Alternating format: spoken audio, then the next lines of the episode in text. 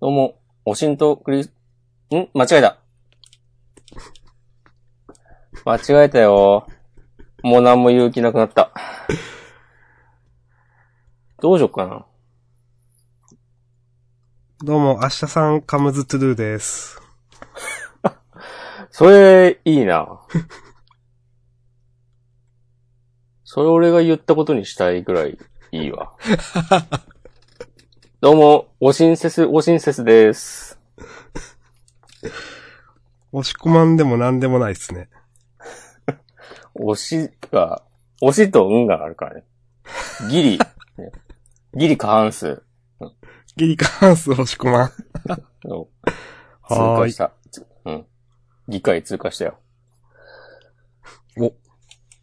政治の話ですか第4次、安倍内閣の話とかはしないよ、俺は。僕もしないっす。一切しないっす。沖縄のね、知事選の話とかしないっすよ。しないでいくね。まあ、しませんね。うんということで、えー、ジャンダンでは、おー週刊少年ジャンプ最新号から我々が6作品を選んで、それぞれについて自由に話します。新年祭や最終回の作品は必ず取り上げるようにしています。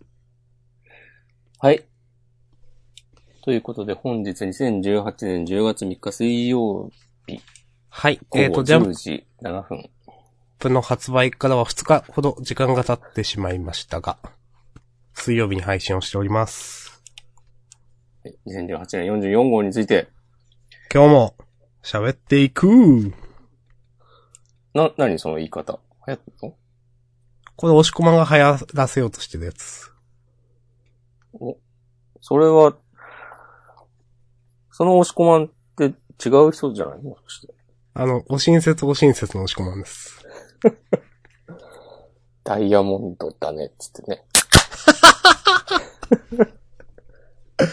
はい。ということで、えっ、と、3つずつあげるわけですけど、一応決まってますよ、私は。さすがにね、僕もこんだけ時間空いたらね、決まってますよ。 まあ私はさっき決めたんですけど、はい。まあ、僕も2時間ぐらい前に決めたんですけど。はい。じゃあ、もういいですかやっていきましょう。ちょっと待いいっでて、ね、す今。か打ってます、も打う。ってます。はい。じゃあ、せーので、いきますかせーので、ちょっと待って。今入力中なんで。はい。ダイヤモンドとか歌っててください。世代じゃないんで。あ世代の話はね、荒れる元だよ。ダメ まあね、まあでもネ知らんけッどトやってて世代とか関係ないですから。お。まあ、明日さん、本名、本名じゃないや。年齢とか、ふわっとしか言ってないのに、世代もクソもあるかいみたいなとこあるでしょ。いや、まあでも大体ね、大体、大体ね。大体30。あれ俺何選んだんだっけちょっと。えーっと、オッケーオッケーオッケーオッケいいですかあらら。ー。いいでーす。はい。できますかはい。はい。せーの、ドンと。ドン。私は明日さんが挙げたのが、呪術回戦、そして、読み切りのミストの解剖録、アリスと太陽の3つ。はい。はい。で、僕が選んだのが、日の丸相撲、ハイキュー、アリスと太陽のはい3つでした。アリスと太陽が被っちゃいましたね。そうねどうしましょうかあとちょっと迷あとっ1個。たのは、はい。ストーンとか。なるほど。私はちょっとあげようか。迷ってアリスと太陽にしました。俺はね、アクタージュちょっと迷った。あ、それもありですね。うん。じゃあちょっと短めでその2つ喋りますか、また。そういうことにしちゃおうかね。うん。いいんじゃないですか。はい。ということで、頭からいくと、はい。日の丸相撲、はい。アクタージュ、はい。呪術回戦、はい。ミストの解剖録、ほい。えーっと、うーんと、ドクターストーン、うん。ハイキュー、うん。そしてアリタイです。安定の。はい。はい。定位置ですね。あの、半分ぐらいはもうなんか、レギュラーみたいになってんな。うん。まあ仕方ないんじゃないですか。まあ仕方ないね。だって毎週ね、相馬の話するかっつったらしないでしょ。もう、相馬の話はね、この番組終わる。はい。もう、誰も話したくなくなっちゃうよ。相馬について語るポッドキャストとか誰かね、やってください。やばいでしょ、最近の。ずっとやばかったけど、まあでもやっと話が動いたんで、うん。それはいいんじゃないですかと僕は思いましたよ、今週読んで。ああ、まあね。うん。まあ、良くも悪くも、まあその、うん。一応ブルーっていうのも、まあ、ふ伏線というのがまあ、そういうのがあるよっていう存在は昔から匂わせてたので、まあなんか、いいんじゃないですかみたいな思いまし たよ。でもさ、あの、エリナ様がうん。さらわれたくだり、さ、はい。あの、海の家での売り上げ対決。うん。なんか、時系列をさ、わざとひっくり返したのとかさ、なんか全然意味ないのではっていう。そもそもじゃあ、海の家の話の必要があったのかというね。そうなの。それね、それなんかさ、あれ誰か、上一郎が出てきたかあら、海なんの家にか、うん。そう。オッケーみたいな空気出そうとしてるのか知らんけど、全然そんなことないですよと思いながら読んでました。けど、相馬は上げてないので、これでおしまいです。はい。はい。ということで、関東カラーというか表紙、日の丸相撲。うん。テレビアニメ、いざ土俵入りということで、はい。いつだっけ金曜日だっけアニメ。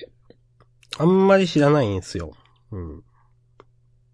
じゃあ、今日覚えて帰ろう。はい。 学校の先生みたいなこと言うてるこれだけは覚えて帰ってね、っつって。うん。どっか載ってんのかなあー、あの、漫画始まったとこの柱に、10月5日金から放送開始って書いてあはい。る。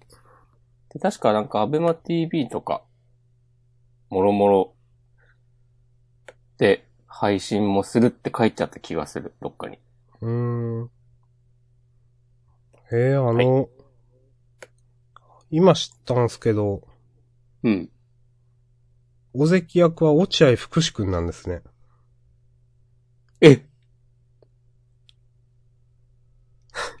そあんなこと、の書いてあったう扉絵の次のページ、日の丸相撲アニメ場所っつって、扉絵の次。はいはいはい。に、本当だ。へえ。なんかいろいろえー。出てるみたいですね。福士くんはい。いそうなんだ。や、まあ、声優やってるっていうのを知ってて、あ、そうなんだ。でえー。最初はなんか色物っぽい感じで、なんかネットとかでも言われてましたけど、なんかうん。結構いろんなん出てて、あれ結構すごいみたいななんか、うん。確かあの、あの、グラゼニってあったじゃないですか。アニメになっ、ああ、なってたか。なってたね。そうはい。そうそう。あれ、福士くんだ、福士くん、福士さんだったんじゃないのかなとか、ちょっと、微妙に自信があるような、ないようなで。ちょっと目の前の機械で調べて。えー、ちょっと、はい。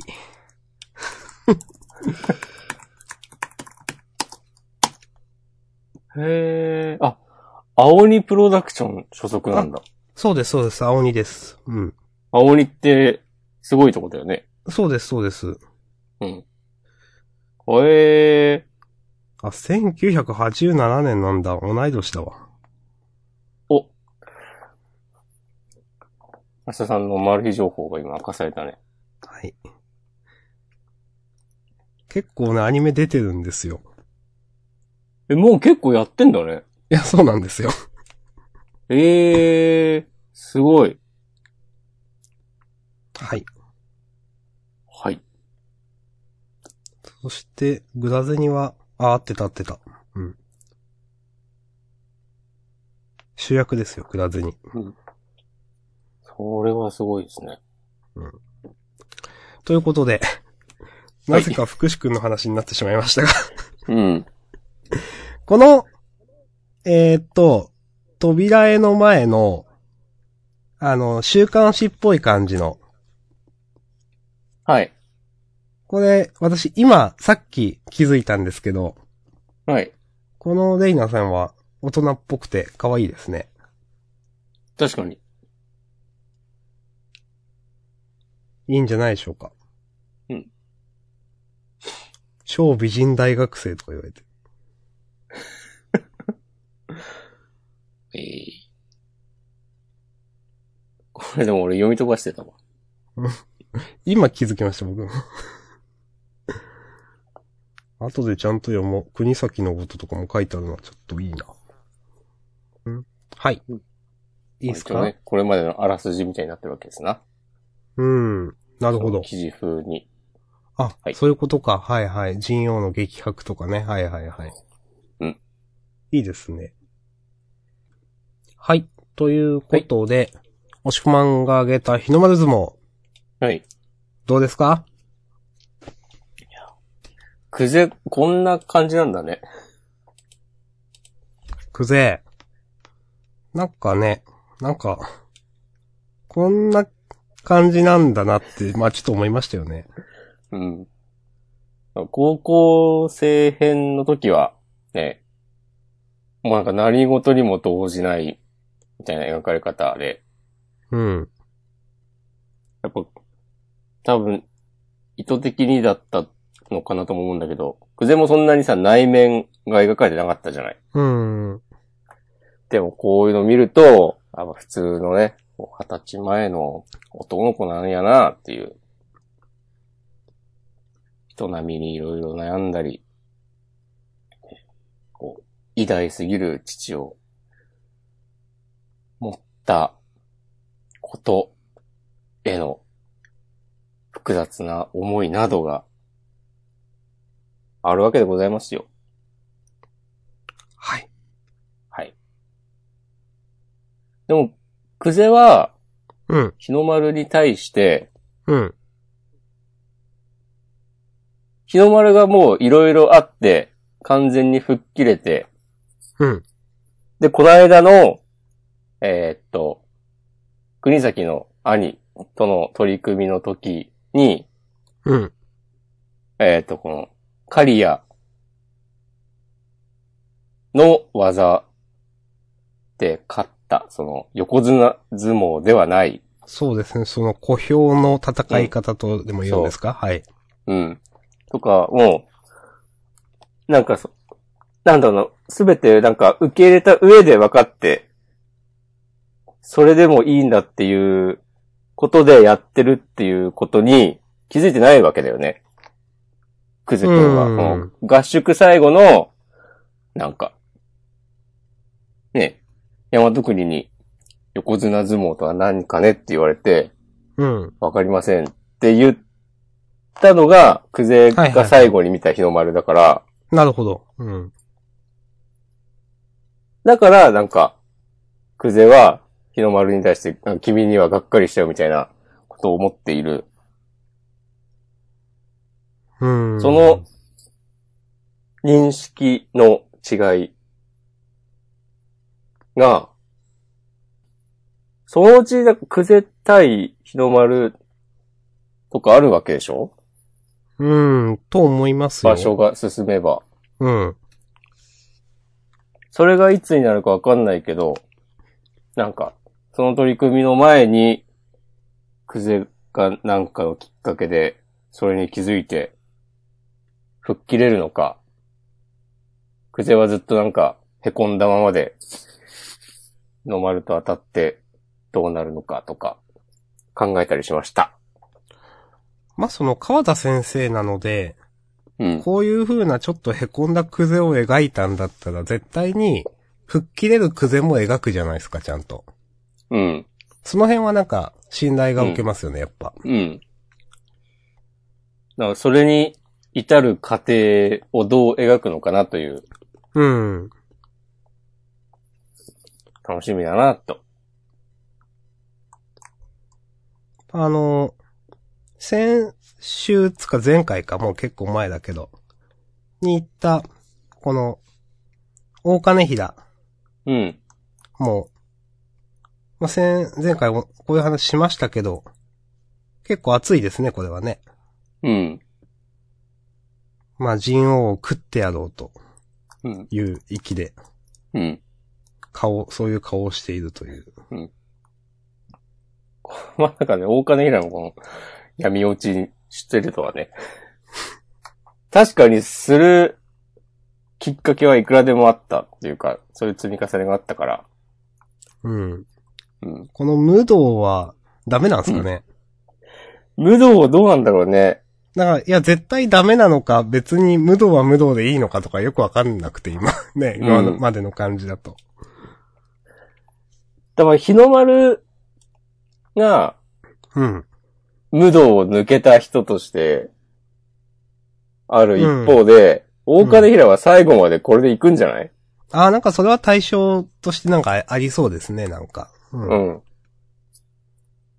でもなんか、わかんないけど、どんどん落ちてって、これ以上行ったらやべえぞみたいなとこまで行くとかね。うん。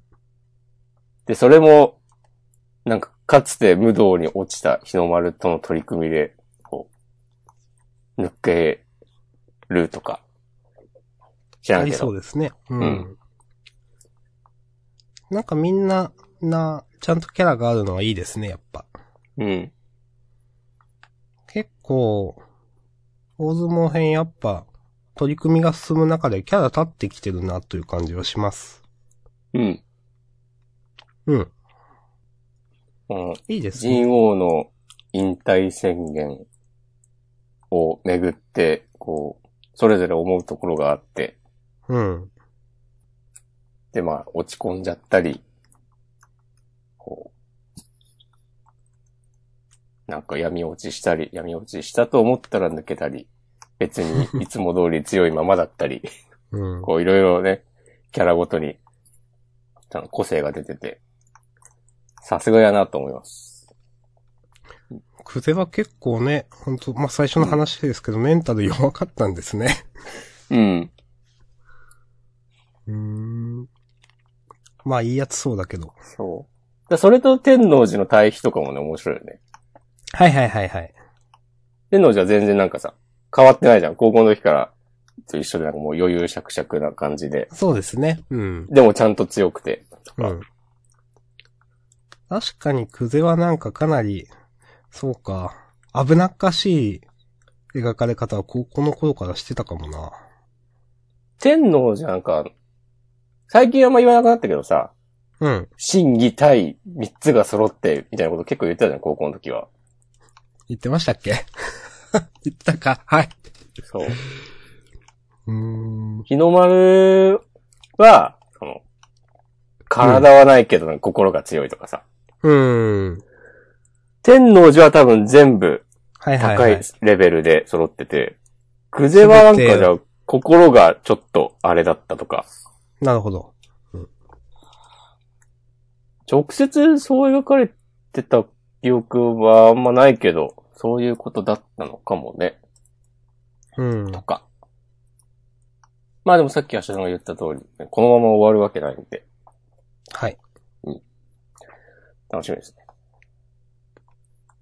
あとまあこんだけ、ね、いろんな過去、キャラ、過去っていうか、昔からいるキャラ出てきて、うみんんな。すげえってなってて、もううんそろそろね、部長出てきてほしいわ。そう。僕も今同じこと思ってました。うん大。関いいと思って。まあ、大関も、絶対何かしらの話があるじゃないですか。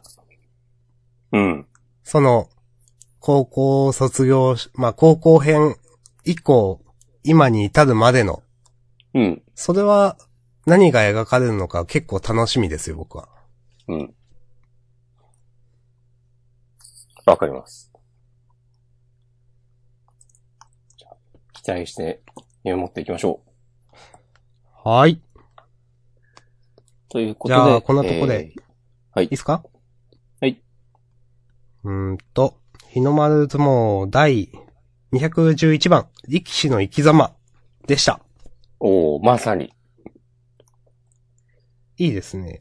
いいです今週の扉絵は結構かっこいいなと思います。ね。うん。なんか日の丸相撲らしからぬ、ストレートにかっこいい感じだなっていう。うん。確かに。はい。はい。さと、次は、えーっと、鬼滅は今週ないのか。アクタージュですかね。うん。うーんと、シーン35秘密。そういうタイトルだったのか。うん。はい。2号連続センターからの第1弾。こう扉絵の七尾さんやばくないですか説明してください。好き。ありがとうございます。スコです、スコ。確かにこれ魅力ありますよね。うん。この扉絵ははっきり言って、ケイちゃんよりも七尾さんにすごい目が行くと思って。うん。なんだろうわねか。説明してくださいって言われて、具体的にどこがどうとか難しいけど。うん。まあ前も言ったと思いますけど、変な色気はありますよね、と思って。うん。なん、なんだろうね。この、うん。そばかすとかもさ、うん。見る限り、なおさんあんまり化粧っ気がないってね。うーん。それが、なんか、こう演技に、重きを置いてるからで、なんか別に他のことはそんなに、まあ最低限ちゃんとしてればいいでしょみたいな。うん。その、なんかその、それだけで、この女優業に対する本気度が垣間見えるというか、とかね。なるほど。で、今回扉絵で言うと、なのに、ちゃんと紙、お団子を作って、チャイナドレス着て、はい。うん。いつもとは違った姿を我々の前に表してくださって、本当分に析しますね。はい。ありがとうございます。はい。これ、異様にでかい丸メガネとかもさ、はい。なんか、このちょっとわざとダサくしてる感がね、いい。良きです、良き。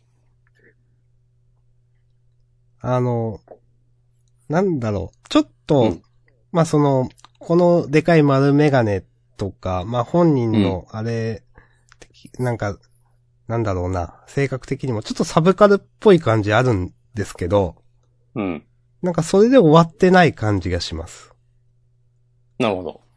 サブカルの女の人みたいな、なんかキャラ付けだけじゃなくて、ちゃんと七尾さんっていうキャラがある気がしていて、うんなんか、かなり、その、本編も通して魅力的に描かれてるキャラの一人だなって思いますね。そうなんですよ。うん。これ人気投票やったら七尾さんに入れます。結構でもいい線いくと思いますよ。うん。主役格以外の人の中ではかなり上に来るんじゃないかなと。ジャンプ10冊買うわ。お。 でも、多分そういうの無効になるんだよ な。応募券貼ったとしても。まあでもね、あと15回とかすると50週1年なんでありますからうね。ん。うん。楽しみですね、それはそれで。うん。はい。まあ、中行きますか。はい。もしコマン上げるとしたらアクタージュかなと言っていたその心は。ちょっとね、う明ん。日も言ってたけど、うん。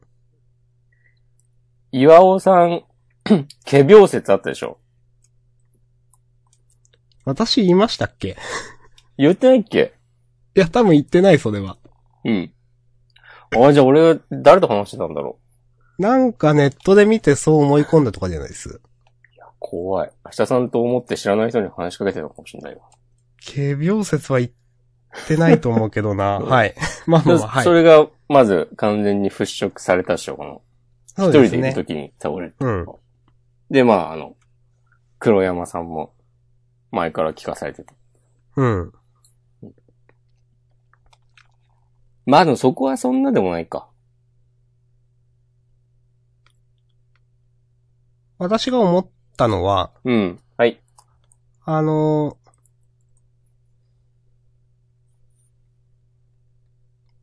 どこ話そうかな最後の、まあ、岩尾さんが倒れているところは、うん。正直その来週どうなるかわかんないですけど、まあ、ちょっと来週こうなるのかなと思った話の展開としては、例えばこれでみんな岩尾さんがやばいって分かって、うん。みんなが動揺する中一人、なんか全く動じてない柳のけいちゃんみたいな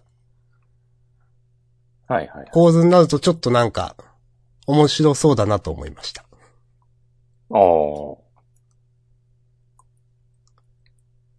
前は岩尾の、岩尾さんが心配じゃねえのかよ、みたいなそうそうそうそうそう。うんことで、また亀ちゃんあたりが叫んで。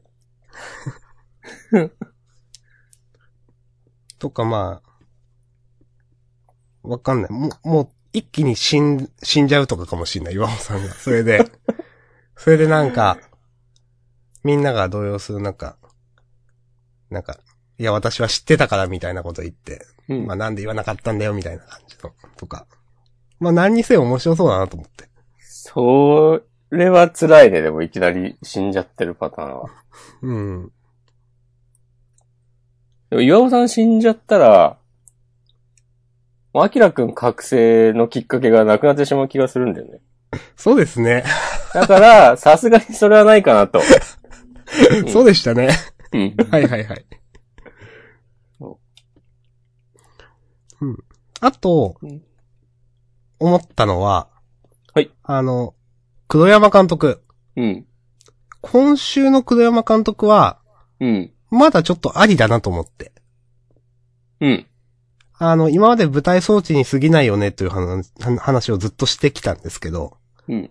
なんか今週は、まあ、いい役割を果たしているなと思って、そうだね。なんかキャラとしてきちんと立っていった感じがするので、うんなんか今までも要所要所でこういうの挟めばよかったのになとかちょっと思っちゃいました。ああ。うん。ウェストアイランド編の途中とか、うん。なんか、そういえば、こんなことを、栗山監督も言ってたとか、回想ちょっと、なんか、2ページ入れるとか、でもなんかちょっと違ってきたのかなという感じはして、はいまあ、はい。依然として黒山監督の存在感というか、まあ、ストーリーの中でのうん。ね、存在感ないので、うん。うん。ここからいきなり、まあもちろん主役格の一人なんで、ここからいきなり、すごいキャラとして、いきなりでかくなるのはちょっと違和感があるんじゃないのとかちょっと思いつつ。わかんないですけどね。あ、黒山監督の扱い方、なんかようやくハマるものを見つけたなって感じはね、今週読んでちょっと思ったわ。はいはいはいはい。このぐらい、今まではなんか結構、もう、準主役ぐらいの感じで、ガンガン出てて、最初の頃は。それがなんか、ちょっとピンとこなかった印象があったと思うんですけど、うんあくまでケイちゃんメインで、うんたま。に説得力のある助言を与える、くらいのポジション、今週みたいのは、だいぶ収まりとしては、いいのかなとなるほど。はい。一応そのアクタージュの本当に一番大きな流れというか最初の話としては、うん黒山監督が目指すものを作るための柳のけいちゃんって感じでしたよね。そうだね。でしたね。そうでしたよね。うん。そうだね。まあ一応それは生きてると思うんで、うん。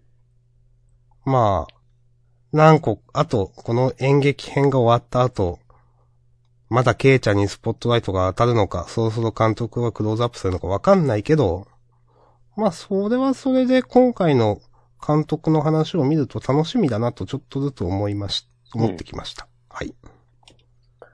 その辺はやっぱ、こう週刊連載の面白さじゃないですかね。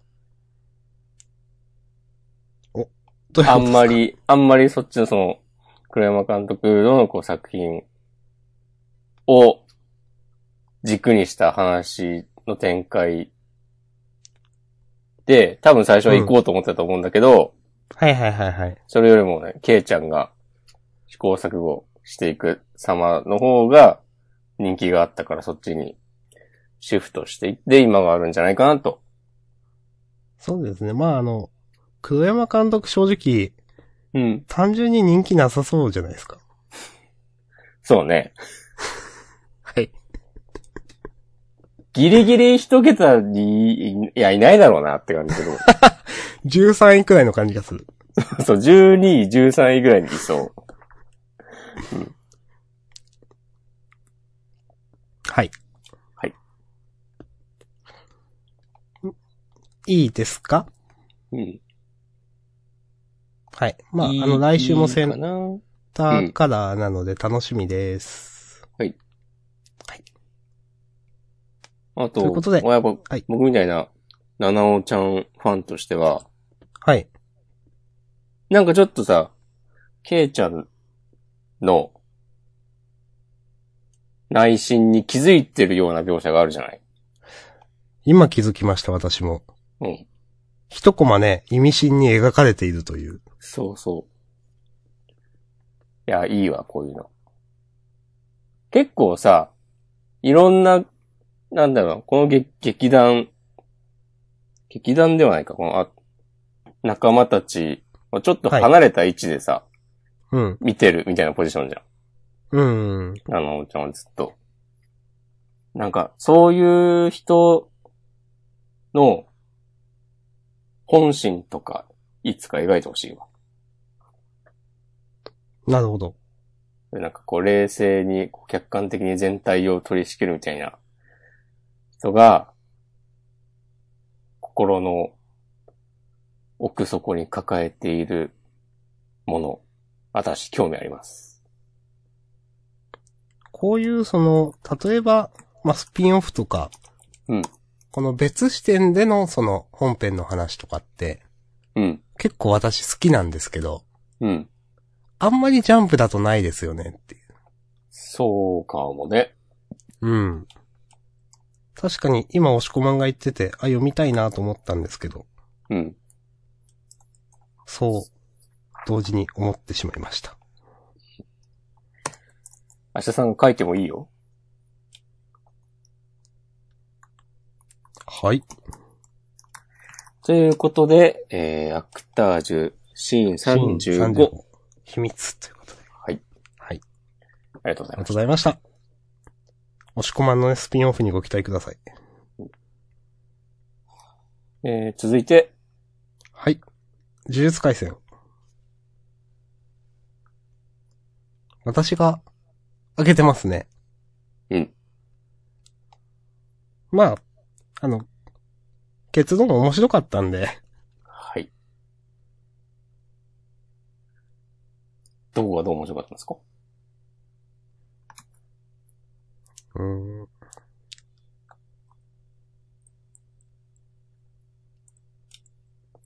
なんて新鮮なインスピレーション。これが死か。っていうところからの領域展開。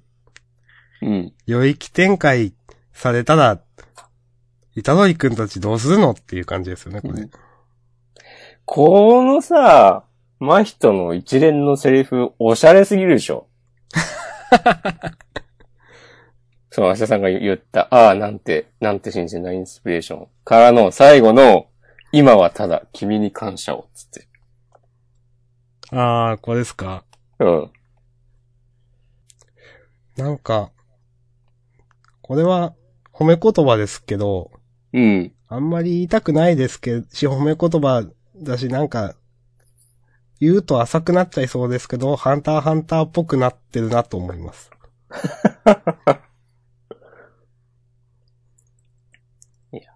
それもまたよしですよ。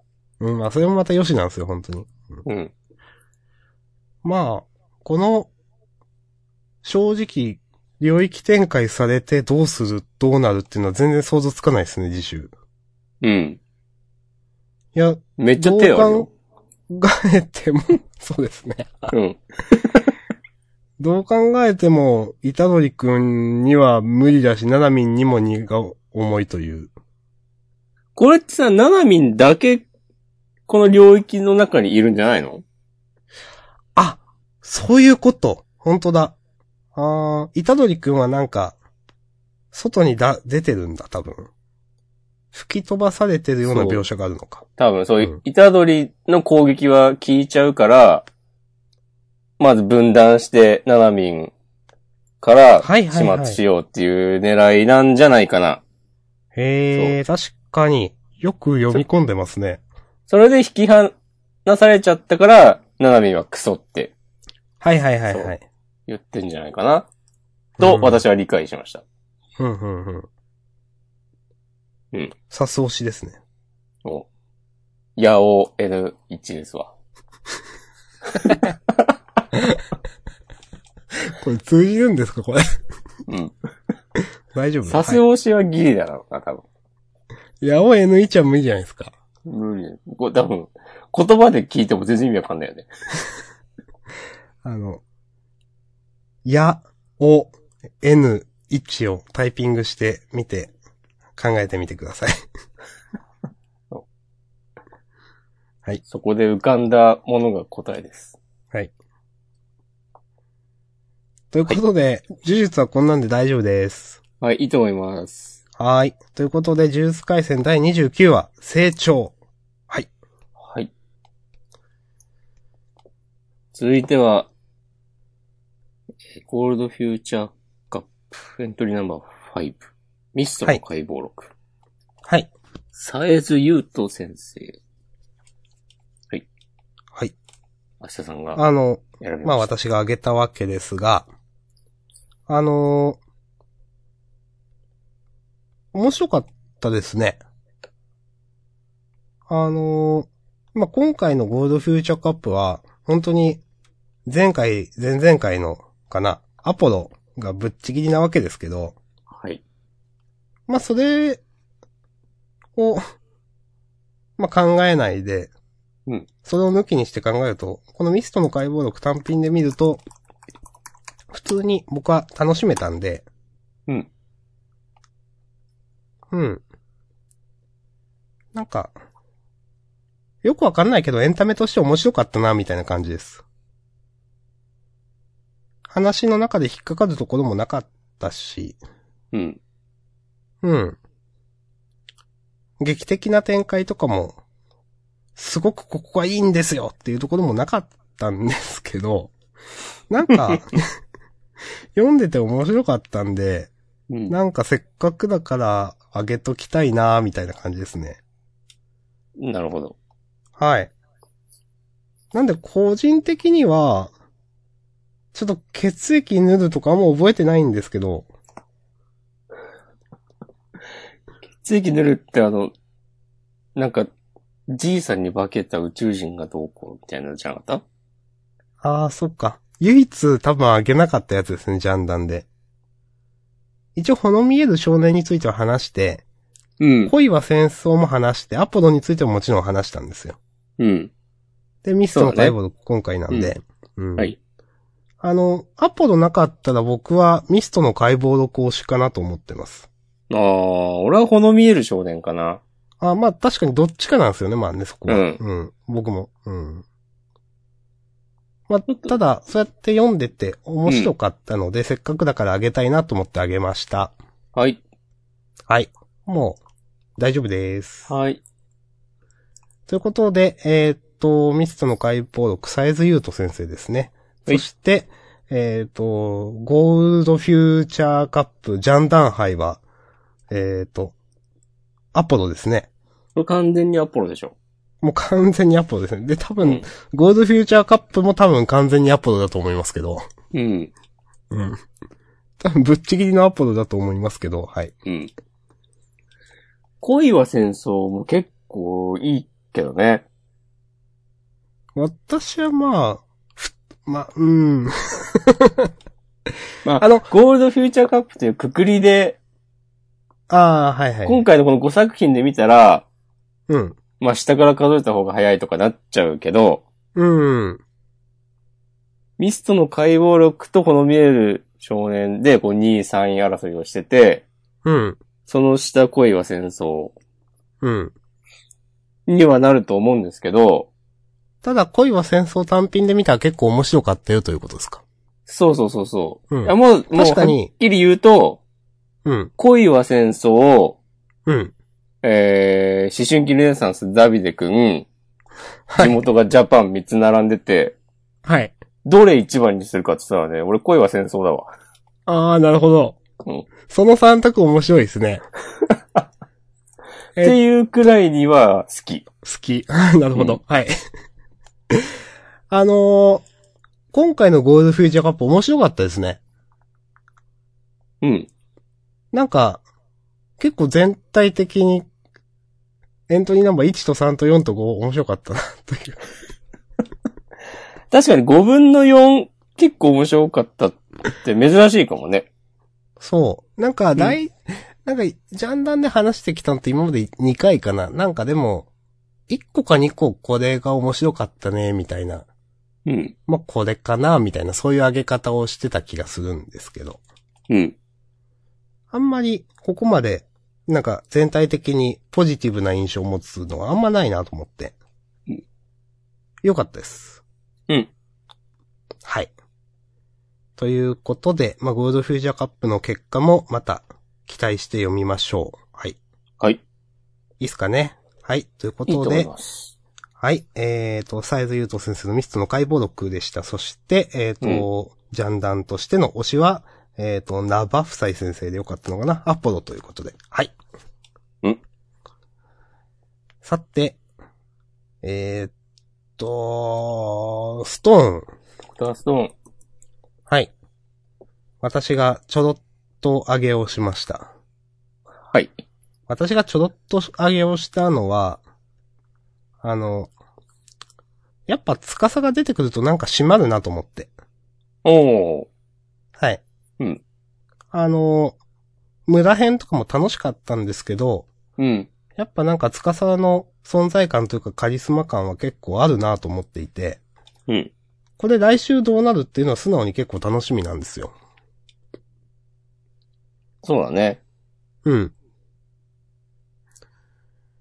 まあ、その、今までのその、村編は1話完結みたいな、まあ、長くてもちょっとした中編みたいな感じで、あんまり次がどうなるっていうのは考えてなかったんですけど、まあこうやって実際に司が出てきて、まあ本筋というか、本当に切迫した緊迫した感じで、あの、一つ奥の手みたいなのが破られたっていう状態で、どうする、どうなるっていうのは、素直に楽しみですね。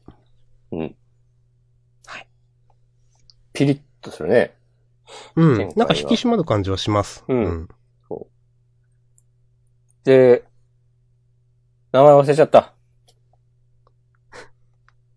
い弓との、こめっちゃ耳いい人。耳いい人。僕も忘れました。はい。 新キャラ。あの、あれ、あれですよね、あの、カオルくんみたいな人。 うん。そうそうそうそう。でちょっとさ、 乱暴でしたけど。はい。カオルくんは乱暴すぎたな。はい。エヴァの渚薫くんですよね。うん、そうです、そうです。はい。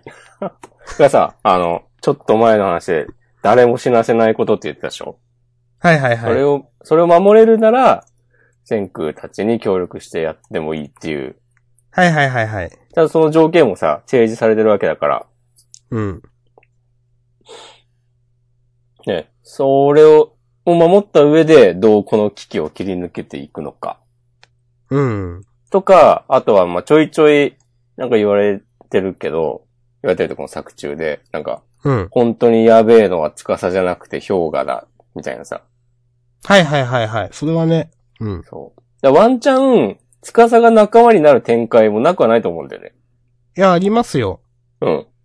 それか、その、なんだろうな。いいとこで氷河が司を刺しにかかるとか、はいはいはいはい。土壇場のところで。うん。まあそうするともう、氷河が、まあ実質、実力ナンバーワンみたいになるわけで。うん。なんか、ありそうだなと思いますけどね。うん。まあ、このまま、普通に、こう、司帝国対センクラス対決だーっつって、わーってなって終わりにはならないでしょ、どう考えても。うん、もう一ひねりは、少なくとも一ひねりはありそうですね。うん。はい、わかります。稲垣理一郎なら。そう必、ず稲やってく垣ださい理一郎なら何かやるというね。うん。その、信頼感はありますね、確かに。と、とそういう信頼できる、なんかありがたいね。ありがたいっす。安心して読めます。 Z76 ファイナルバトル。はい。なかなか、かっこいいな、これも。未来の形が決まるとき、ね。うんうんはい。で、来週こんなは感関じで東からと。はい。はい。大丈夫です。関東からか。そうだったな。ううんん。はい。いいと思います。はい。はい。じゃあ、ドクターストーンでした。ありがとうございました。はい。はい。配給かなうん。第320話、指定2。押し込まん曰く、月島会に外れなしという。うん。そのジンクスをね。ジンクス ジンクスとは言わないか。そういうやつ。そういうやつを、はい。そういうやつのまたね、新しいの積み重ねてきたなっていう。はい。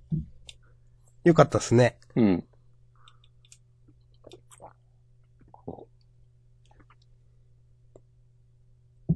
なんて言えばいいんですかね。この感じ。うん。まあほんとさ、タイトルが、こう端的に表しているんだけど、はい。うん。月島の師匠は、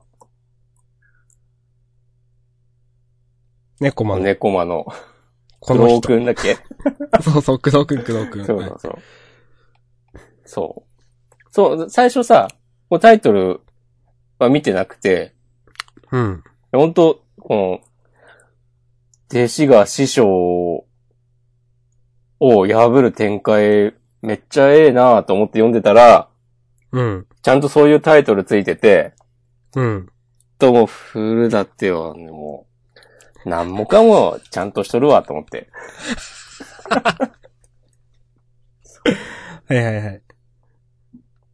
確かにね、月島がここまで成長するきっかけを与えてくれたのは、全部この人なんだよね、猫マの。うん。あんまり、さ、えっ、と、カラスノの先輩方がちゃんと指導とかはさ、してないわけじゃない。してうなん。うん。してないし、教えられるような人も、正直いないですね、キャラ的に。うん。月島に教えられる人って。うん。月島もともと、ね、中学時代から上手いっていう設定だったもんね、確か。うん。だったそと思こいます。そこそこやれるっていう。うん。うん。で、背も高いし、実際試合でも、ちゃんと、なんか与えられた仕事はこなす、みたいな感じでや、だったから、その殻を破るために、ご合宿で、クロウさん。クロウさんで合ってる多分合ってるだろう。いろいろ言われて、それも最初はなんか、うんああ、はいはい、みたいな感じだったけど、そうそう。ちょっと煽りっぽかったんですっけ。うん。うん。これ、合宿って本当に最初の猫マットの練習試合っていうか合宿の時ですよね。でこういや、違う練習試合の後。後か。うん練習試合は確かあのゴールデンウィークにあって、うん。その後確か夏休みに合宿があって、はいはいはい。夏合宿に。そう、その時うん。に、えっと、あの、僕とさんがいる高校とか、4、四校ぐらいで合宿したでしょ、確か。ふんふんふん。その時に確かいろいろ言われて、だからそこで、黒尾さん。黒尾さんで本当に合ってる確認します。これ散々言ってさ、全然、マイケルとかだったらどうしようと思って。合ってた。セーフ。よかったっすね。さす、さすほしい。いやー。黒尾さんが、その、月島は、その頃でも十分やってたけど、うん。まだまだこんなもんじゃねえっていうのを見出して、うん。で、合宿で煽って、うん。で、ちゃんと教えることを教えて、うん。で、月島もめっちゃ時間かかったけど、それに応えて、こう、バレエをと心から楽しいとか、あいつに勝ちたいとか思えるようになって、で、この試合で、その師匠を打ち破って、うん最後のコマのこの笑顔、そう。このね、最後のコマが月島のこの笑顔っていうのはいいですよね。うん。いやー、ええやんって感じですよ、これは。そう。まあ、か猫又カラスノの因縁は、昔からあって、うん。この世代よりも前から歴史があって、うんで、まあそれを経て、えー、っと、あ、名前忘れました。 猫間のセッターの人。小爪くんと。、 と、小爪くんと、ひなたの因縁が一番大きく描か,、うん描かれていて、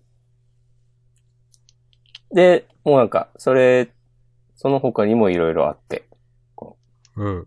月島と黒尾とか、あとあの、えーっと、龍之介と、虎みたいな人とか、ね、あんま覚えてない。わかんな。 猫は。あで、ひなたはさ、えーっと、あの、リエフくんともはいはいはい。いろいろあったりとかさ。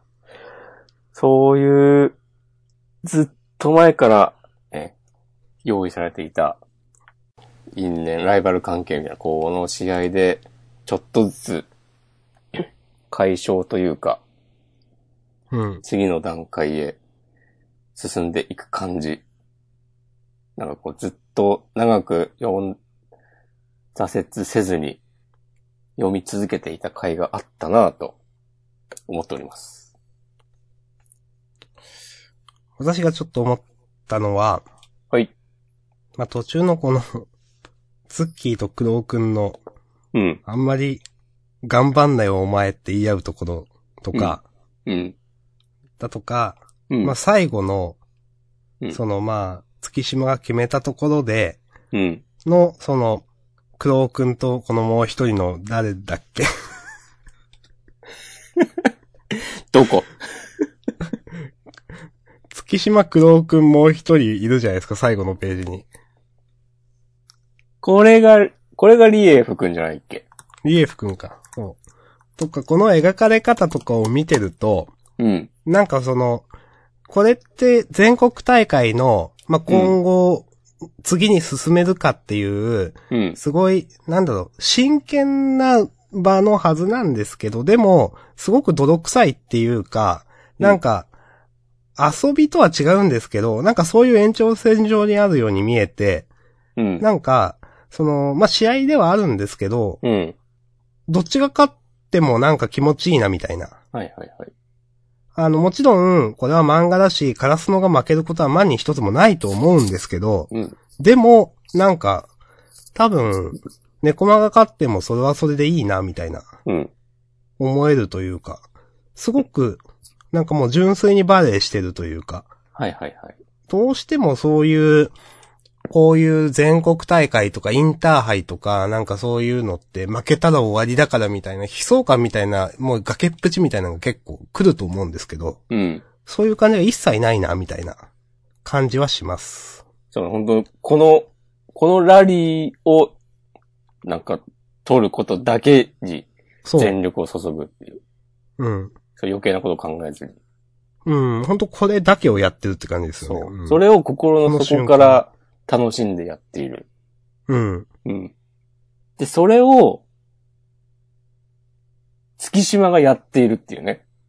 そ確かにそれはね、落ち着くそうですね。んまあ、ひなたとかだと、まあまあわかるわと。まあでも、まあでも最初からお前そうだろみたいなのはあるんですけど。 まあ影山とかもまあわかるわと。でうも、それをね、月島がやってるっていうのは確かに、ね、それをここで持ってくるかっていうのはありますよね、なんか。そう。だって一番最初にそういうの降りるキャラだもんね。そうですねそう。その、いや、そういうのいいんで、みたいうな。ん。アホらしいみたいな感じのキャラだったんですそようそうね。そうそう。うん月島もバレーバカになっちまっ たか。いやーあいつもあっち側の人間だったんだな。帰ってこいよ。帰ってこなくていいけど。はい。ということでいいですかはい、いいです。はい。配給第320話、指定の2ですね。はい。あうんりがとうございました。この多分なんか、もう何十話何百枚はもう前にあったんでしょうな。して、うん、あっ一たがんでしょうな。うんはい。と思いますよ。はい。ああ、でもそう、そういうさ、なんかこう、昔から因縁のある相手との戦いっていうのがずっと今まで、まあ、白鳥沢だったり、うんえーっと、青葉城西だったりあ、ああって、で今、最大の山場である猫間戦が今あって、うん。これが終わったらまた未知の強キャラたちがたくさん出てくるわけで、そうですね。うん。決勝じゃないですかね、もちろん。う。うんそれも楽しみですね。うん。はい。わかります。はい。まあ、とにかく、配給は楽しみです。はい。配給も安心して読めますね。アリスとタイは安心して読めないですかもう、一コマ進むごとにハラハラしちゃうね。はい。はい。ということで、えー、とつの先生のアリスと太陽ですけど、すごいこう、鮮やかな流れ。はい。トラッ天ク才か13、新宝島。これは、サカナクションでしょ多分、うん。わかんない。あんま、 わかんない。なんかタイトルは聞いたことある。うん。多分です。多分そうで、まあ、ふーんって感じです。怖っ。冷たすぎる。うわまあ、押し込まんの方が突っ込みどころ多そうなんで押し込まんいろいろ言ってください。いえや、僕は、うん。うん、ん、いやー、あるけど、うん。そんな一コマ一コマずつ突っ込むほどじゃないですよ。いや、もうそういうのはやめよう。不毛だから。 はい。どうでしたなんか、やっぱ、この漫画、きついなってね、思った。改めて。毎週思ってるけど。なんかキャラ薄いにも程があるなと思って、えっ、と、誰ですか全員ですか今週思ったのはアリスちゃんかなあ元気出るの早すぎるでしょうと思って。 ー、うん。で、元気出てからの描写もなんか、何これって感じだったし。うん。はい。はい。あと、この、プロデューサーだっけ、サバトさんも、相当きついなって。まあそうですね、これね。なんでこんなに、なんか薄っぺらくなっちゃうのかなってね。逆に、不思議に思いながら読んでた。答えは見つかりません。はい。まあ、そういう、そういうキャラとして描いてるわけではないと思うんだよね。ではないと思いますよ、これは。うん。そう。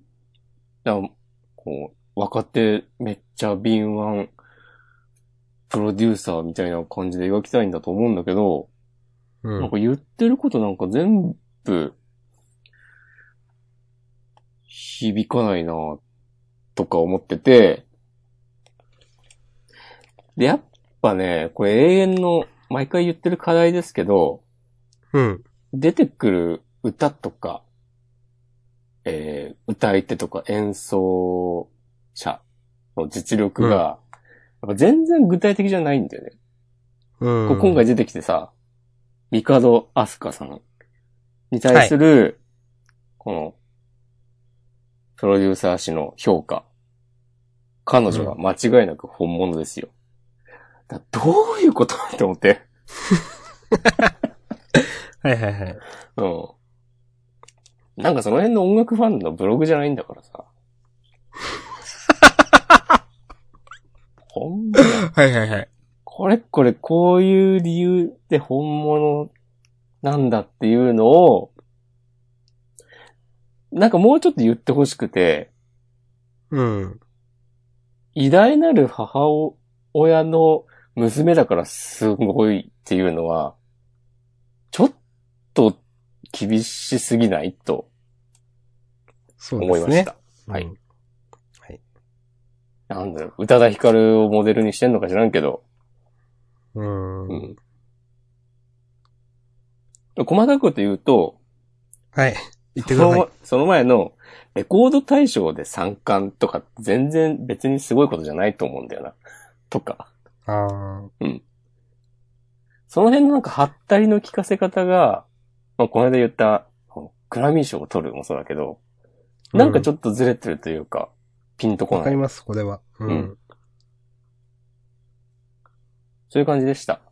あと、これは、えっ、と、僕が勝手に思っただけですけど、うん。こう、1ページ目の、こう、さあ未来の話をしましょうかっていうのが、これ神崎桜さんじゃんっていうね。そうですね。神崎桜リスペクトですかね、これ。うん。そう。と、最後から2ページ目の、アはいリスちゃんが、やっぱ君はヒーローだって言ってるのは、これはいワールドトリガーのね、唐沢さんじゃんと思 って。あの、大規模進行の後の、おさむの記者会 見、はいはい。なんかありましたね。うん、そうそうそう。 まあ別にただの偶然だと思うけど、うん。そんなようなことを思いました。ちょっと私も、じゃあ思ったことを言うと、うん。まあ、今週読んでまずその、ミカドアスカさんに対するワクワクみたいなの、まずなかったです。うん。うん。あの、この最後の写真なんだこれと思っちゃって。あ、これね。なんか殺人現場みたいなやつ。うん。はいはいはい。なんか、なんだろうな、この、やばさとか、なんかそういうのよりも、うんえ、なんなのこれっていう困惑の方が自分の中で勝ってしまって、うん。なんか、えっていう、なんか戸惑いみたいなうん。風に思いました。うーん。 で、まあ、あとその、まあ、だから、全然来週もワクワクしなかったし、できれば今週のラストで、うんこういう引きじゃなくて、もっと、この人がすごいカリスマを持ってるっていうのを、バンって出してほしかったと思って。なるほど。はい。と僕は思いました。うんあと、さっきその、もしこまんが言ってたこのプロデューサー、なんか薄いよねっていうのは確かにそうで、なんか、なんだろうなまあ、いずれにせよ本物には勝てませんけどねって言ってるってことは、まあ、この太陽くんが、あ太陽くんもそんなに重く見てない感じが、別に、まあ、アリスちゃんはあっという間だし、みたいな感じで見てると思うんですけど、うん。なんかそういう、なんか、ここで例えばちょっと、いやでも、もしかすると、あアリスと太陽も、なんかあるかもしれないとか、ちょっとどっさり構えてくれると、なんか、おって思うんですよ、多分。うん。でも、なんかそういうのが全然ないから、なんかよくある、悪役じゃないけど、なんか、うん。よくある薄っぺらキャラに見えてしまう感じはするかなと。あとそこうのだ。ね。うん。いうん。あ、このです。はい。や、太陽くんとのさ、交渉の時に、うん。うん。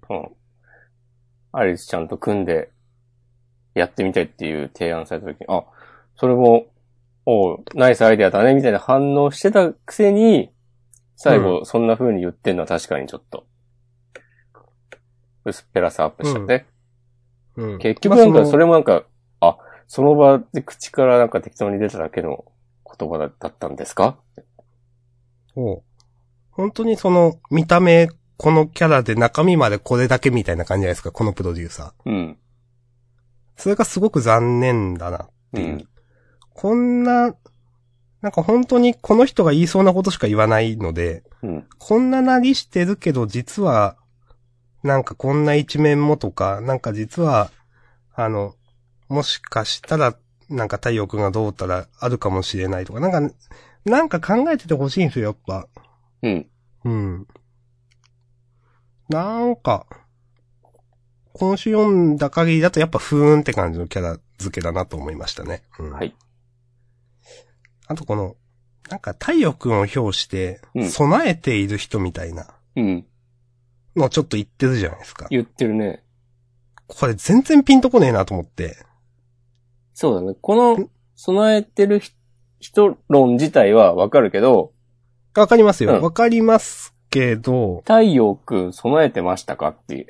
そうそうそうそう。まあ、太陽くんのことって、まあ厳密に明確に言ってるわけではないですけど、まあこれ太陽くんのことですよね、これね。うん。なんか、そう、全然、なんか、 そう、備えて、えみたいな。うん。なんか、ツイッターでバズったツイートをこう引用しましたみたいな印象しかね、受けなかった。 はい。そう。いやこういうのさ、よく回ってくるでしょ。よくあるでしょ。 はい、ありますね。そうはいだなっていう感じがした。うんあとちょっと思ったのは、この、あの、太陽くんが条件を引き出したっていうのも、うん。いや、いいんですよ、いいんですけど、なんかそれが全然してあったりに見えないし、うん。なんか、一応見開きで短歌切ってるんですけど、全然そこが、なんか、う生かされてない感がすごくて、うん。なんか、全然気持ちよくないんですよね、これ。そうだね。うん。なんか、いや、まあ確かに、その、条件を引き出して、まあ、その、ね、普通になんかするよりもやってるんですけど、ここって本当に、太陽くんの見せ場だと思うんですけど、まあ前回も言ってて、初めて太陽くん殻を破るときは来るんじゃないかって言ってて、なんか、すごいここ、普通だなと思っちゃって、この見開き。うん。もっとなんか短歌切ってもいいんじゃないと思っちゃって。うん。もっと短歌切るとか、なんか、もっとこの相手が、こう、何も言えないような、こう、筋道を立てるとか、そうそうそ何かしらフックが欲しい。う。うん。全然これ、迫力はないな、このページって思っちゃったんですよね、なんか。全然ね、あの、オサムが木戸指令にヒュースを連れてくことをね、飲ませた、あの瞬間のようなね、興奮はないですよ。うん、ないんですよ。うん。あと、思ったのは、うん、いっぱいあるやんけ。うん。なんか、まあ、うん、もっとなんか、いや、あんたんとこではもういやりませんくらい言ってもよかったんじゃないのと思って。確かに。うん。なんか、なんだかんだお世話になるんかい、みたいな、なんか。そうね。ここは、いや、僕たちは自分たちでやって、ネットにアップして、うそん。れでも100万回でも1000万回でも再生させてみせますとかね。そうそう。そういう感じの方が、そういう感じの話を僕はずっと期待してたんですよ。はい。ちょいちょい言ってますけど。はい。このインターネット時代の音楽制作みたいなのを描いてくれるかと思ったら、あ、普通にこう、大手メジャーレコード会社から話があって、とか、すごく普通の流れでビッグになろうっていう話なんだまなあ、って。すごく、そうですね、普通ですね。うん。あとはい。えーっと、なんかこの、なんだろうな。うんまあ、この B1 プロデューサーが、うん。その、み、ミカさんが勝った場合は、あの、どんな条件を、あの、つけてもその太陽くんにうちに来てもらうみたいなこと言ってるんですけど、うん。なんかこれもなんか、いや確かに普通に考えたらプロデューサーとしては太陽君をスカウトするのが目的なんでなんかわかるんですけど、うん。なんか下手に出てるように見えてかっこ悪いなと思っちゃってなんか。これはさ、なんか、まあちょっと、野暮なマジレスをしますけど、はい。この法治国家の日本でさ、そんなことはできないでしょ。まあまあ、たとえ契約書面を交わしていたとしても、あまりにも不当だったり、違法性があるようなものはさ、無効とされるでしょ。そうですね。うん。うん なんかね、まあこれ完全にいい年したおじさんの発想ですけど。でもね、こういうね、契約がどうとかっていう話をしてるんだから、こういうことは言わない方が話にリアリティが出るんじゃないかなと思いました。うん。どんな条件も。なんか君の代わりくらいはいくらでもいるくらいなんか言ってもよかったんじゃないかな とか。うんまあ、まあ、そ、それは話が違う。まあでもなんか、うん、ピンとこなかったんだよな。まああでも、と、はい。いっぱいあるな。アリスちゃんのタイムリミット何っていう。それね。うん。はい。それもさ、え、なんか、病気とか、みたいな。病気とかだったとしても、それはそれで、この唐突さ、何って、しか思えないけど、うん。その後、親戚の人なんだっけあ、これゆり姉さんがさ、うん。リミット自体は誰にでもあるものなんだぜとか言っててさ、うん。そんなこと言ったらさ、アリスちゃんのリミットが特別なものであるっていう印象、ゼロになっちゃうじゃん。そうですね。そうなんか、なんでこんなこと言わせたのって思って。うん。うんそうですね。うん。うんまあ、本当にそうですね。その後のセリフは嫌いじゃないよ。うん。人生に勝つ唯一の方法はゲームを投げないってことだよ。うん。これはいいんじゃないですか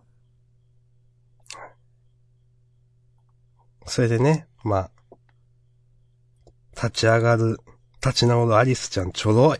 うん。うん。まあ、リミットがあるだろうもなんか、なんか下手くねみたいな思っちゃった。 はい。もっとうまくやってくれよみたいな、こういうのは。うん、はい。こんな感じです。はい。お疲れ様でした。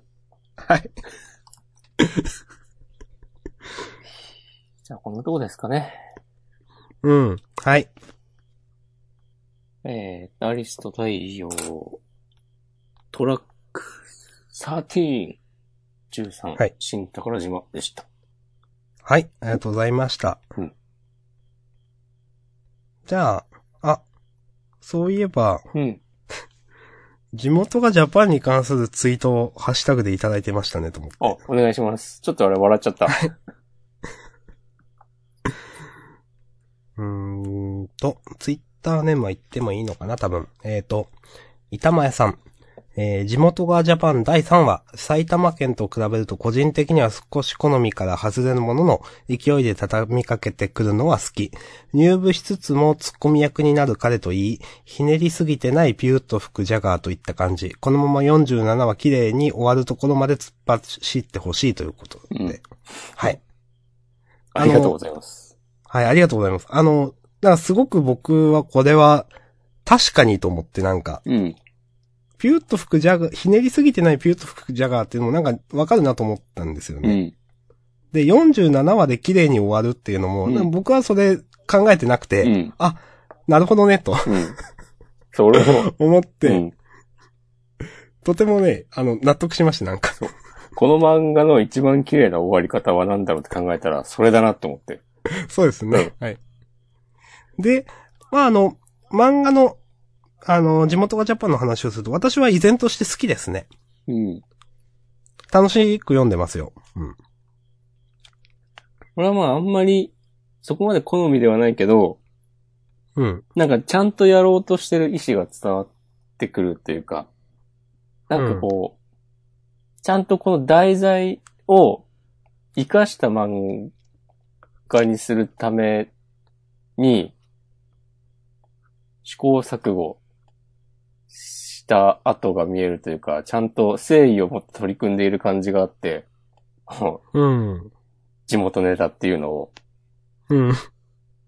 で、静岡、二郎町とか、なんか、すごい微妙なとこ出してくるなと思って、はいはいはい。それがわかんない。静岡県民にとっては、めっちゃ刺さるのかしら、わかんないけど、なんかこの微妙感とかも、多分狙ってやってんだろうなと思って、うん。なんかね、うん好感が持てる読んでて。一方、はい。お、はい。ダビデ君はね、かなりきつい。はい。ダビデ君はう、ん。あの私、一箇所あの、天使と悪魔もろとも、あの、刺しに行くところはちょっと笑いましたけど。うん。なるほどね。はい。まあ、あとは、もういいですうね。ん。なんかさ、俺もう、エッチングの意味を誤解するっていうネタの一点突破が、うん。ちょっと弱いだろうと思ってしまって。すごいマジレスですね。はうん まあ、これ僕が年を重ねたから、小学生だったら、エッチングっていう響きにワクワクできるのかもしれないけど、あ、んエッチングってあれでしょって、普通に正解がわかるので、そうですね。うんうん。で、わか、わかる人も、ジャンプ読者にはいっぱいいると思うんですよ。もちろん。うん。うん。何万人、何十万人も。うん。大人もまあまあ読んでるわけですから。そうですねだからそういう人たちを、人たちをも、なんか、こう、無理やりどうにかするだけのパワーがあったかというと、うん。はいはい。うん。確かにその、ね分かってる人も楽しめる話の作りをしてくれよというのはありますよね。って感じかな。なんか、ダビデ君、小学生でもよかったんじゃないっていう。ああ。なるほどね。うん。今回出てないけど、高校だよね。確か。多分、うん。うん。あの、小便小僧もさ、設定だと高校生でしょって考えると、うんな。んか普通にまあまあキモいなって思ってしまって。すごいマジレスですね。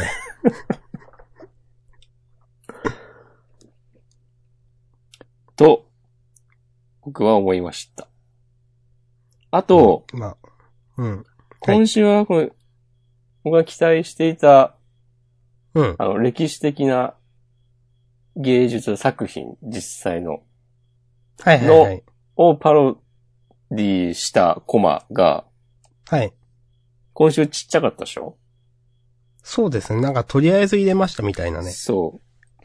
これ毎回、毎回見開きにしろとは言わないけど、1ページぐらいの大きさでやった方がいいんじゃないかなと思いました。うん。うんこれ気づかないですもんね、だってね、これね。そうそうそうそうん。う。うん、あ、今週は、私は今そう。初めて気づきました。うん。今週ないのかなと思って、あ、ちゃんと端っこに注釈あるわって。うん、なんか、この程度なんだな、みたいな、このコンセプトは。厳しいこと言うね。まあでもそうだよね。うん。うん、なんか、とりあえずやってるみたいな感じがうん。あるかな。うん。はい。はい。他はどうでしょう他は、いいかな。はい。私も大丈夫です。あ、あの、ハンターハンターの遊戯王をカルドセプトというものは結構笑ってしまい ました。うん。はい。あれね、なんか、全然合ってないぞとかね。合ってないっていうのはその、なんていうか、しっくり来なかったけど。でも今週もだって面白かったけどね。はい。今週はあの、推理パートじゃなか、なくて、展開を楽しむパートだったんで、僕は素直にとても面白かったそうです。そうはい。。今週ぐらいの感じがいいわ。そう、今週会の感じでやってくれると本当に思う。うんはい。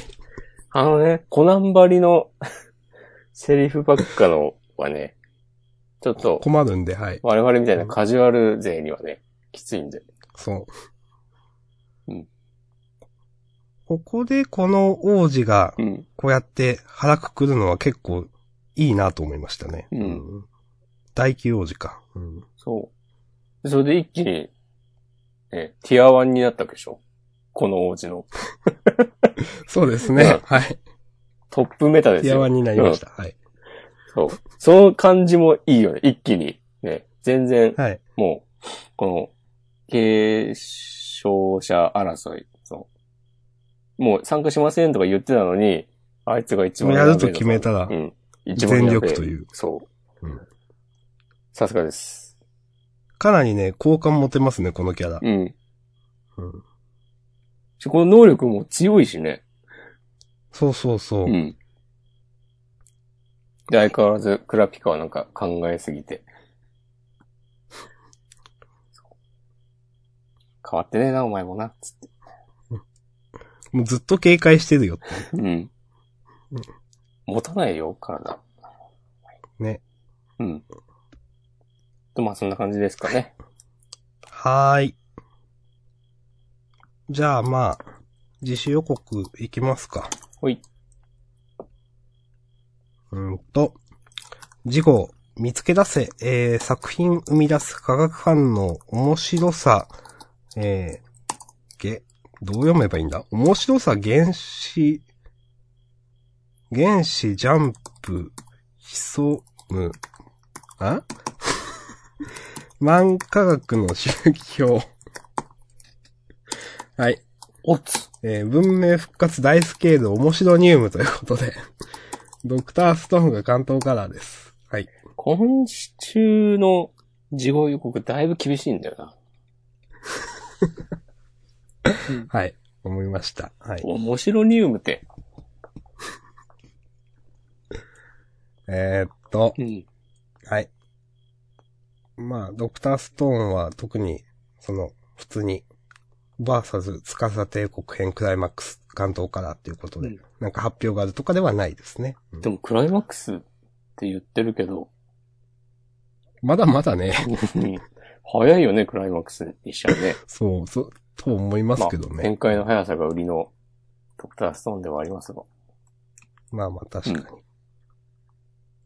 まあとはいえね、あっけなく司にね、負けられてもっていう感じがするけど。うんはい。えー、それから、アクタージュがセンターカラーの第2弾目ということで、はい。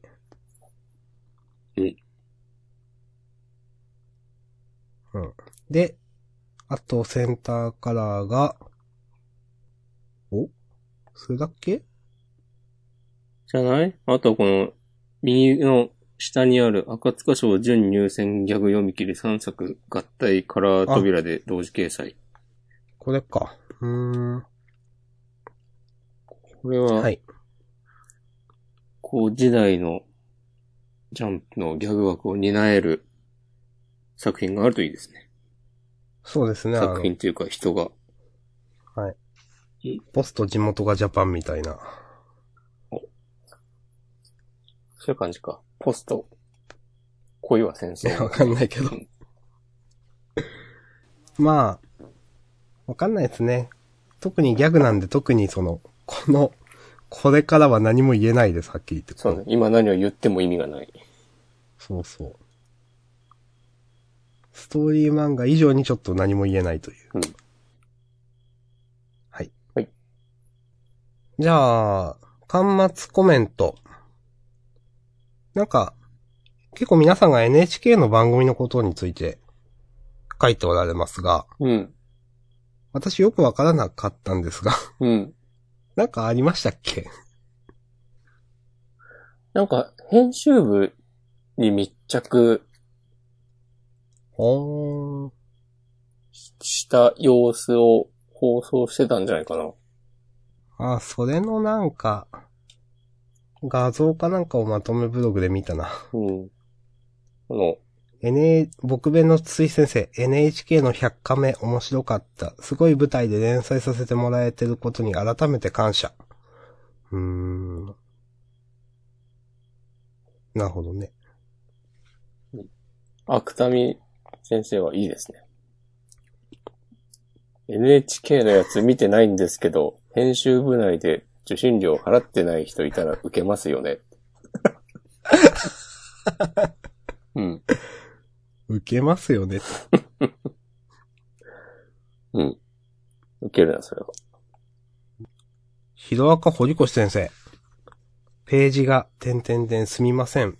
ペースを戻せるように頑張ります。今回ひどかったんですっけ今週10ページぐらいだったんだよな、確か。